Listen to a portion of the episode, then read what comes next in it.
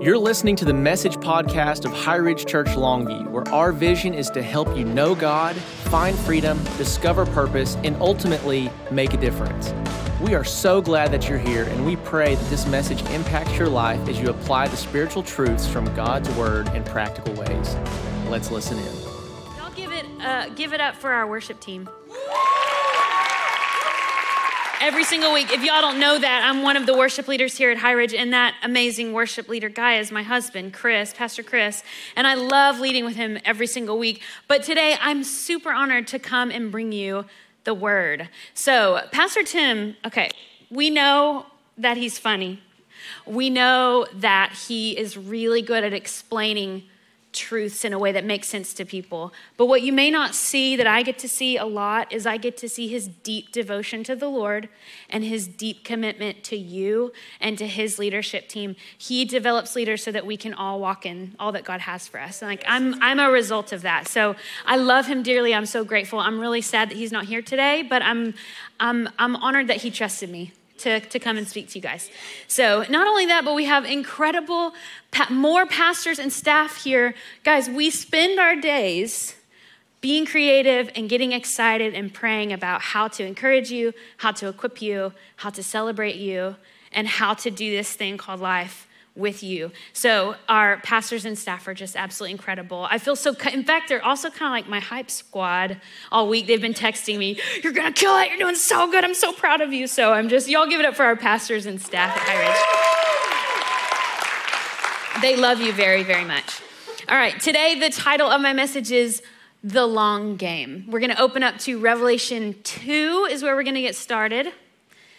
And let's pray. God, I just thank you so much for who you are, that you are faithful, that you are present, and that you are ready to help us along this journey in this long game that we have. Lord, I pray that you would take my words, that you would purify them. I offer myself to you today, God, to be an encouragement to these people. Would your will be done and your kingdom come in Jesus' name? Amen. All right. Okay, guys, life with Jesus. This ain't no 200 meter dash. This is not a couch to 5K. And we knock it off our checklist, right? There's a lot more twists and turns, there's a lot more hills and valleys than I ever thought was gonna be happening. This is a marathon, not a sprint, right? So the problem with the long game is it's really long.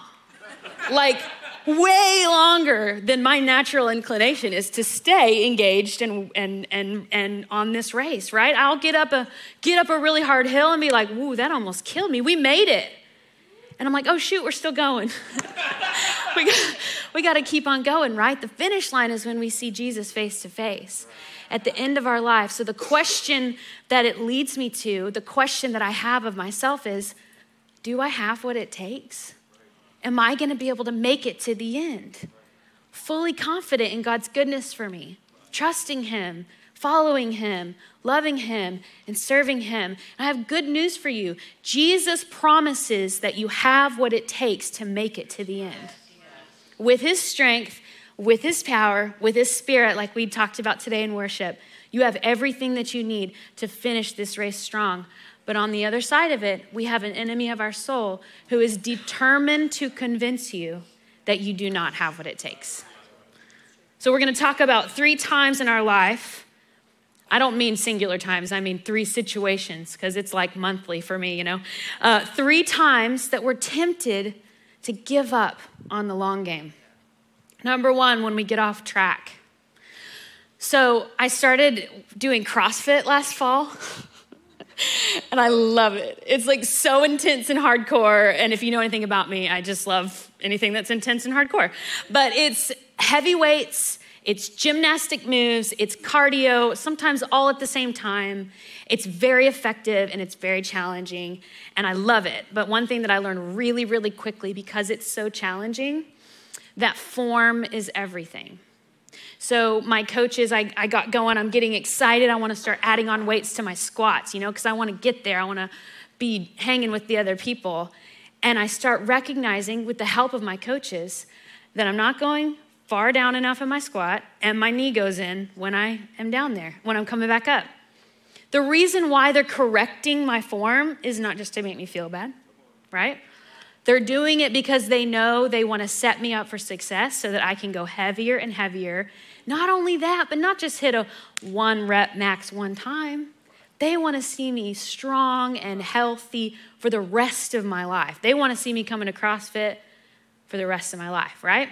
They're setting me up for success by correcting that form. When we get off track, when we find that there's bad form, when we realize that there's something in our life as we're following Jesus that's not following his way, it can cause injury and it can cause burnout. Okay, number two, another time we get tempted to quit is when we stop loving it. So, training for a marathon, you've got to be tracking nutrition, You've got to be logging the miles. You've got to be paying attention to your hydration. You've got to be making sure you get all the sleep that you need. What happens when halfway through your training, you realize in the middle of a run that you hate it?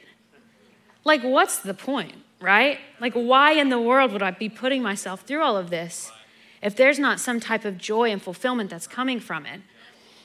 Restrictions and discipline will feel like punishment if you don't have love. Number three, we're tempted to quit when we're discouraged. I was talking to my mom the other day about running, about marathons, all that stuff. And you know what? When, when, when there is a runner who has done all the training, they are in the race, they are fired up, they got the pep talk, they got the shirt beforehand, they put it on, they're going, they're running on their race, right? They're into it. But the statistics on how many people quit right before the finish line, right before the finish line, is insane. Sometimes it's because they can't, they're not quite sure where the finish line is. And I just thought to myself, they just need one person, whether it's a runner that knows the route, or someone on the sideline, or someone yelling from the finish line, do not quit. You are right at the finish line. Though that moment, they've done everything right. They just need that last push, right? They just need that last encouragement to know they're on the right track. Feeling like you're tired doesn't mean you've done anything wrong. It's just not time to quit, right? All right, three times. So in the Bible, I want to oh, I want you guys to go to Revelation 2. Jesus has encouragement for you in this long game. I want to set this up for you. The book of Revelation is really cool. It's really like wild. Jesus, this is after Jesus has died, rose from the dead, went back to heaven. Hit one of his best friends, John, the beloved disciple, is living out the very end of his life in exile on an island. And Jesus comes to him in a vision. And the second part of Revelation is like end of the age, all that kind of cool, wacky stuff that you need someone way more qualified than me to break down for you. but before that, he gives these seven letters to John. He dictates them to him. And he says, I want you to give these letters to these seven churches in Asia Minor. These churches are the future. They're you in seed form, right?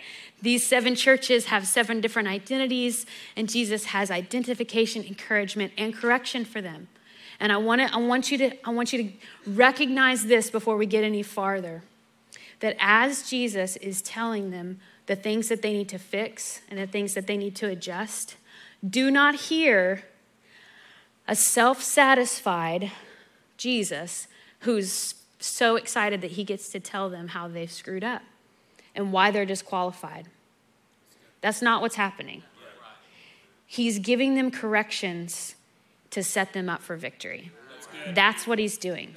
Okay? So as we move into this, our first city, our first church is the church in Pergamum. I'm going to read you the descriptor, what Jesus says about them, and then we'll, we'll get into it. Ver, uh, chapter 2, verse 13 says, I know where you live. He's talking to the church. I know where you live, where Satan sits enthroned. Yet you still cling faithfully to the power of my name. You did not deny your faith in me, even in, the days of my faithful martyr Antipas, who was executed in your city where Satan lives. What he's saying is, you guys live in that cray cray city where there's some wild stuff going on, right? You're living in a city where there's a very, very strong culture that is absolutely opposed to everything that I teach. And you've been loyal and you've been faithful, and I'm so proud of you. Even when your friend got killed you stood strong. And then he has some correction. He's like, they, they are loyal to him, but this church is fighting this draw to hold on to their old ways. Remember this too. This, this, um, this church, these people in that church, this city, this was a part of the, this was the fabric of their culture were all of these temples to these Greek gods. This was the place where everybody would travel to come and to worship these different gods. And you basically worshiped whoever you needed favor and blessing from, right? So if you needed a good crop, you'd go to the temple with the god of the harvest and you bring your offering. If you wanted to make a, have a family, you'd go to the goddess of fertility. And these rituals, they would participate in them, would range from everything from bringing your offering to performing sexual acts with temple prostitutes to even bloodshed and killing and hurting people and all of those things. This was a part of their culture. It was not shocking to them. It's what they were raised in. What was new was Jesus was the way of Jesus. Was trusting him for everything. For trusting that he could bring blessing and provision and guidance and hope instead of these so don't picture these, they're all scared of the culture. No, this is like, this is just how they were raised.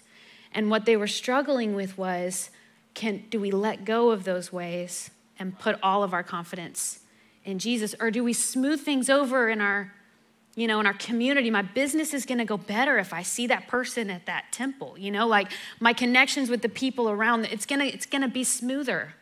I'm not going to necessarily have to face what Antipas had to go through. And so Jesus is saying, He's saying, hey, let's correct this form really, really quick. If you want to follow me, you're going to have to do it my way. This is going to hurt you in the long run if you keep going your own way and doing this. Remember that he's not doing it to disqualify them. Think long term here. This church is the baby church that's going to change the world.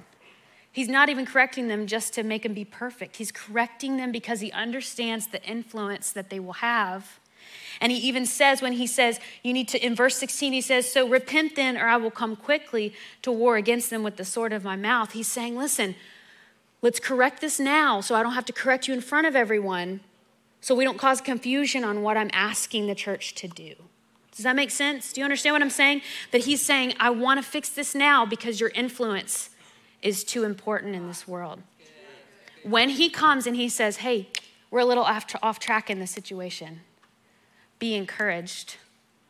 He's, he's, he's setting you up for victory and he's setting you up for influence. So, what do we do when we realize that we're off track? Well, first of all, guys, Psalm 25, 8 through 9 says, The Lord is good and does what is right. He shows the proper path to those who go astray. That is a promise to believers that He will show you the proper path. He leads the humble in doing right, teaching them His way. Number one, let's just normalize the fact that we go astray, okay? Like, we're gonna mess up. We're currently messing up. What we have to do is stop letting that be so painful to us, right? It's only it's painful, so painful to us because we've fed our pride for so long, and not had to admit and say, "Oh, wow, that was really selfish of me. I'm really sorry, Chris, that I just blew past you when you were being sweet to me and asking me a question to help. Um, please forgive me. I'm sorry." right? Let's not defend the fact that we didn't do anything. Like, that's just life. We're going to be continually correcting and letting God correct us. Number two, it says repent. Repent is really simple. It's just stop what you're doing, turn back to Jesus, and do whatever He tells you to do. That's it. That's all it is. It's just turning. Be encouraged if He's correcting you. Like any good coach, He's going to correct the ones He sees potential in, right? It's time to start equating correction with love. All right, number two. When we lose the love for it, there was a church, the church in Ephesus, and they were absolutely so cool. This is what he had to say about them. He said, They work hard, they patiently endure challenges. They don't tolerate evil. And they're testing teachers who come in to make sure that their words are going to be right. These were the guys, they got it, right? The church in Pergamum, they were wilding out over there. Ephesus had it figured out, right? They were like, we're not going to mess around with, with messing up and doing crazy stuff. They remind me of like a really trustworthy firstborn who are ready to take on the responsibility of doing something just right. My sister Laura is very good at that. She was very good at helping me know when I didn't do something quite right. very helpful. Very helpful. But here's, here's the thing here's what he wanted to encourage this church in. They were very faithful. But he said in Revelation 2, verse 4, I have this against you. You have abandoned the passionate love that you had for me at the beginning. This is what he's saying to them, guys. He, they were checking all the boxes that he needed them to check, but he still wasn't satisfied. He did not want them doing that without love. Your portion, your inheritance, what God has for you as a believer, is not to be living a life of joyless disciplines and restrictions. I hope that that's an encouragement to you. It will not be enough to get you across the finish line just doing things perfectly. The fuel is God's love. It's not even your love, guys, it's God's love. It's God's love for you. That was what he wanted, that's what he wanted to remind them of. In verse 5, he had the direction, the what to do once they realized, oh, well, no, we've, we've lost our love. He said in verse 5, think about how far you've fallen. Repent and do the works of love you did at first. Think about how far you've fallen. In one of the translations, it says, remember the heights from which you've fallen. Remember the tone here, okay? This is not Jesus saying, look at how far you've fallen. That's not what he's saying. He's saying, You remember the heights? You remember what it felt like at the beginning? Remember when you received my love for the first time? When you experience peace and a peaceful sleep after nights of anxiety? You remember that? He's not causing shame, he's re- making them remember the beginning. That's what he wants. That's the fuel that keeps us going when you remember what you've been brought from, when you remember how much God loves you. That's what carries us through those long stretches of challenge. That's what worship's for. Let's, let's just get practical. That's what worship is for. For our, our time, our every single week here on Sunday, but you can turn on Spotify. God made Spotify for my kitchen so we can worship in the middle of my week, right? So I can remember in the middle of my struggle, in the middle of my challenge, how much God loves me. And I, I get excited about this because I like to write songs and I like I love to worship. But guys, we're gonna be writing new songs for the rest of eternity about the same story. He saw us, he came, he became a man, he met us where we were at, and he saved our skin, right? the sec- so the first thing is remember why you started. If you realize that you've lost the love, if you realize that you're serving or you're giving or you're praying your quiet time, if it feels dry, just go back and remember why you started. Let gratefulness get that love flowing. And number two, he said, go back and do the works of love you did at the beginning. Have you guys ever heard somebody talk about their marriage, how if it slowly fell apart, they'll say things like, we just didn't do the little things anymore? Go back and do the works of love. Do the little things every day. Now, okay, in the marriage, in the marriage long game, we're not talking about the dating game. The dating game is a whole other show, right? You're putting on your best dress. You're taking them to a fancy restaurant that you can't afford. You're, you're doing all the stuff to put up, to, to let them know that you're going to be a good, right? That you're, you're the right person. In the marriage game, a fancy dinner doesn't fix anything. Have you ever been to a fancy dinner when y'all are in the middle of working out something that's really important? What a waste. I'm like, do not take me to this. That is a waste of 50 bucks, 100 bucks, whatever. If you're in the middle of something, that's not what fixes the problem. Passionate love in marriage is lost or cultivated in the little things. It's by not diminishing the power of every single day.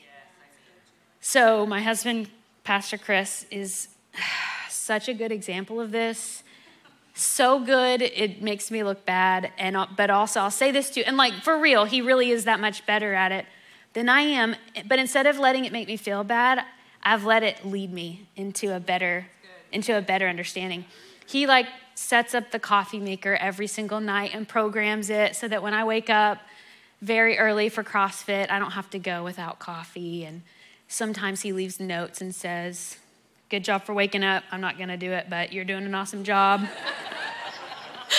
he, he says things like that. And when I ask him little things like, Chris, can you come stir this pot for me while I go do this? Or Chris, can you help me get Atticus's socks on? Or he's just so present. You know, he's just so connected and he's so quick to just jump in and help. And it, he's such a good leader in that way. It was me who had to learn like a couple years into our marriage. I'm like, why is why am I so frustrated all the time? I realized, you know, um, this is free by the way.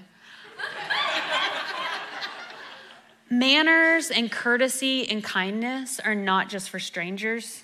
It really, really makes your home a beautiful place when you learn how to use manners with each other. It reminded me to not take for granted and to start paying attention to all the sweet things that he does.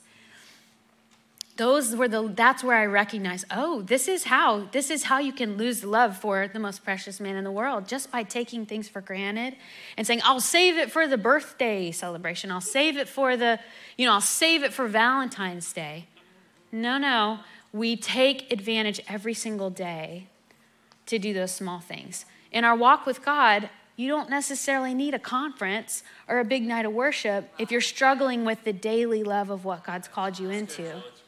What He wants from you is much smaller and it's much more consistent. It's every morning greeting the Lord. Good morning, God. What do you want from me? What do you want to speak to me? Thank you, right? Starting with worship saying, doing things like when he asks for the little things, don't diminish them and say, oh, I'll do that later. Things like, hey, spend five more minutes with me. Or, can you help me encourage this person today? Or, can you let that person off the hook? I know they said something salty, but those are the little things that God asks us to do. And they seem so insignificant, and it seems like something you can just, just put off. But if you will take advantage of every single moment, that's the faith steps we're talking about. Every why do you think we say, what's your next step? What's your next step? Because a lifetime of little daily steps equals an entire journey with God. Like you'll look back over a course of, of I'm, I'm, I'm challenging you now. If you say, okay, every day I'm just gonna say, God, is there a step you want me to take? Start that, and then six weeks later, not to mention five years, but just six weeks later, look back and see what God has done just six weeks of just saying, whatever, whatever you want me to do today. Be encouraged, church. Joyless discipline and restrictive behaviors are not your inheritance as a believer. Being fueled by the love of God to do all that God has called you to do is the greatest joy and privilege of a believer's life. That's the life that He has for you. Okay, the last church, the last thing I want to encourage you guys, and when you are discouraged, when you are discouraged, this church, the church in Philadelphia, guys, they were like the sweetest, most faithful. They they held on tight. It says in the it says in the letter that they had little strength, but you obeyed my word and you did not deny me. It made me think of like Rudy. I was like, okay, God's kind of like you know, like he wasn't even that good at football. Like he wasn't even that good. But he just hung on for dear life and like kept on coming back and kept on coming back. That's what he was saying about this church in Philadelphia. They just wouldn't let go. They just wouldn't quit loving. They wouldn't quit serving. They wouldn't quit believing. They wouldn't quit being faithful to God and all that he had for them. And he had only one thing to say to them. In Revelation 3:11, he said, "I'm coming soon. Hold on." To what you have so that no one will take away your crown. He just said, You are right there. You are on the right track. Do not quit now. Keep on going. There are some people in this church that I know, there are some people that are walking through some things. You have just been faithful. And I'm not talking about perfect. I'm not talking about checking all the boxes. I'm talking about humble and teachable and learning and continuing to let God take you into all that God has for you. You've been believing and you've been trusting God for your finances and you've been asking God to touch your marriage and bring restoration. You've been letting God heal you. And to that, God says, keep on going. Do not quit. Hold on to what you have. If you don't quit, you win. Okay? If you don't quit, you win. And I want to finish off with this description of Jesus that was actually right before the letters that he gave. He came to John. And in the Gospels, you know, we don't really hear much about what Jesus looks like. We just know he wasn't much to look at, is kind of what, how they described him, that he wasn't any type of special handsomeness. But in Revelation, there's a very clear description of Jesus. And I want to read this to you. I want, to pic- I want you to picture this as you remember the encouragements that he's given these churches.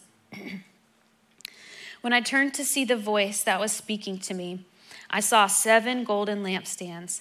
And walking among the lampstands, I saw someone like a son of man, wearing a full length robe with a golden sash over his chest. His head and his hair were white like wool, white as glistening snow. His eyes were like flames of fire. His feet were gleaming like bright metal, as though they were glowing in a fire. And his voice was like the roar of many rushing waters. In his right hand, he held seven stars, and out of his mouth was a sharp, double edged sword. And his face was shining like the brightness of the sun. When I saw him, I fell down at his feet as good as dead.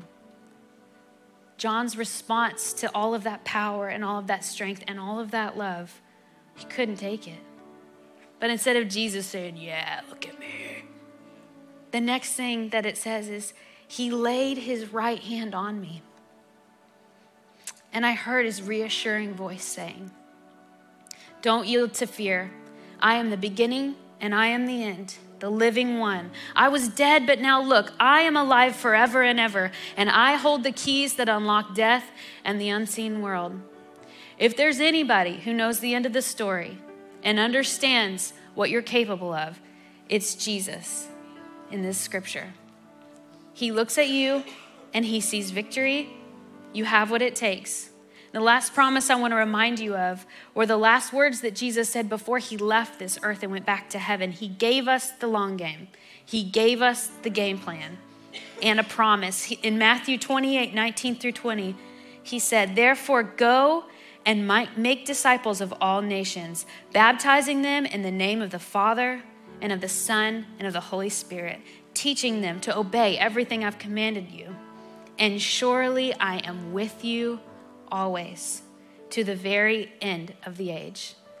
He is the finish line, He is the prize, and He is present with you now. Be encouraged, church. Do not give up. You have joy for the journey, you have strength for the journey. You've got everything that you need to finish this walk with strength and with victory. That's what I have for you today. I want to thank you so much for letting me come and share, and I'd like for Bill to come and finish us off today. Thank you, Julie. Wasn't that good? Such a timely, timely word for, for all of us.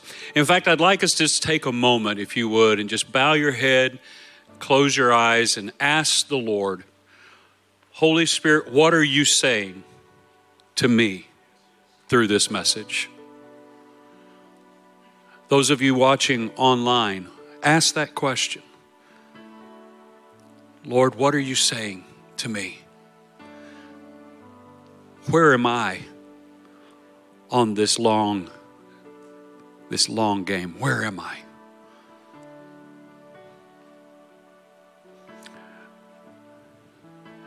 Lord, I just pray this morning for everyone in this room, those who will be watching online at another time, and those who are with us right now.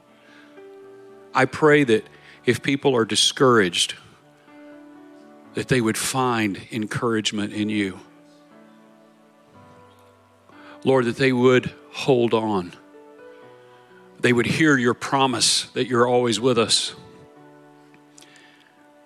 Lord, I pray that any of us who may be a little off track today will see that ability to stop and to turn and that to repent is good news. It's our bridge back to you. It fixes it. Lord, we thank you that you've given us that grace to repent. Lord, I pray also that this morning some of us would just keep doing those little things being faithful in the small things, and let that kindle a fresh and new love for you. We're so grateful. We're so grateful. Maybe you're here or watching us online today and you do not have a relationship with Jesus. You can. And we'd like to give you that opportunity today. So, with every head bowed and every eye closed, if you're here today and say, Bill, I don't have a relationship with the Lord, but I want one, I want to know that kind of relationship with God, then I want to ask you just to pray this simple prayer after me. You can do it out loud or in your head.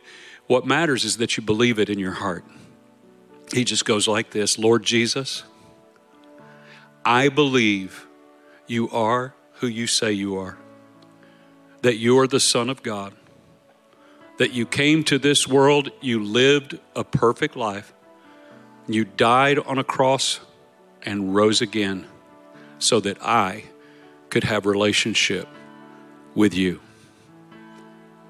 I ask you to forgive me of my sin. Come into my life. Be my Lord. Save me. And I will follow you and serve you for the rest of my days. In Jesus' name. Now, with every head bowed, every eye closed, if you prayed that prayer with me just now, would you just look up at me? Just look up at me if you prayed that prayer. Thank you. Good for you. Proud of you. Proud of you. We want to be able to help you take your next steps. We have some material, some videos we'd like to get in your hand that will tell you what your next step is. This was your first step, great step, but there are more to come. And we want to help you out with that. And the best way for us to do that is if you would just simply text uh, text us. Text simply this I prayed, all one word, to 844 HRC text. If you'll do that, we'll be able to get that uh, resource to you, and uh, we know that it's going to benefit you. We're so proud of you, so excited. High Ridge family, would you stand? So good that you're here in church today. So good to have you in the house. Can we give Julie another uh, round of applause and gratefulness? I do want to remind you as we're getting ready to go, especially to the dads, uh, and this is for dads anywhere around that want to come to this. It's not just a High Ridge thing. This is for all dads. We've got a daddy daughter dance coming up February 26th. It's going to be at Wild Acres. You can go out to highridgelv.com slash events to get your tickets. It's $25 per family. That means if you have one daughter, two daughters, three daughters, four, they were guessing earlier in the story, how many daughters am I going to name there? It doesn't matter how many daughters you're going to bring, it's $25 for a family. I know you will enjoy it. I know you will be blessed by it. And uh, be sure and invite folks. Don't wait till the last minute. Go ahead and get it done. Dads, get do it. Get it done. You, you can do this. I know you can. Uh, we're also going to invite our elders and their wives to the front. We want to make sure anyone who wants prayer or needs prayer for anything, we want to make that available to you here today. Let me speak a blessing and dismiss you. Father, I thank you so much for every family, every individual and household represented here and online. We speak a blessing today. Thank you that we could come together, hear your word, be encouraged. And I pray a blessing as we go out in Jesus' name. Amen. God bless you. Have a great afternoon. Thank you so much for listening in today. Our prayer is that you are encouraged and strengthened by the message. If you haven't done so yet, be sure to subscribe to this podcast and leave us a review wherever you're listening.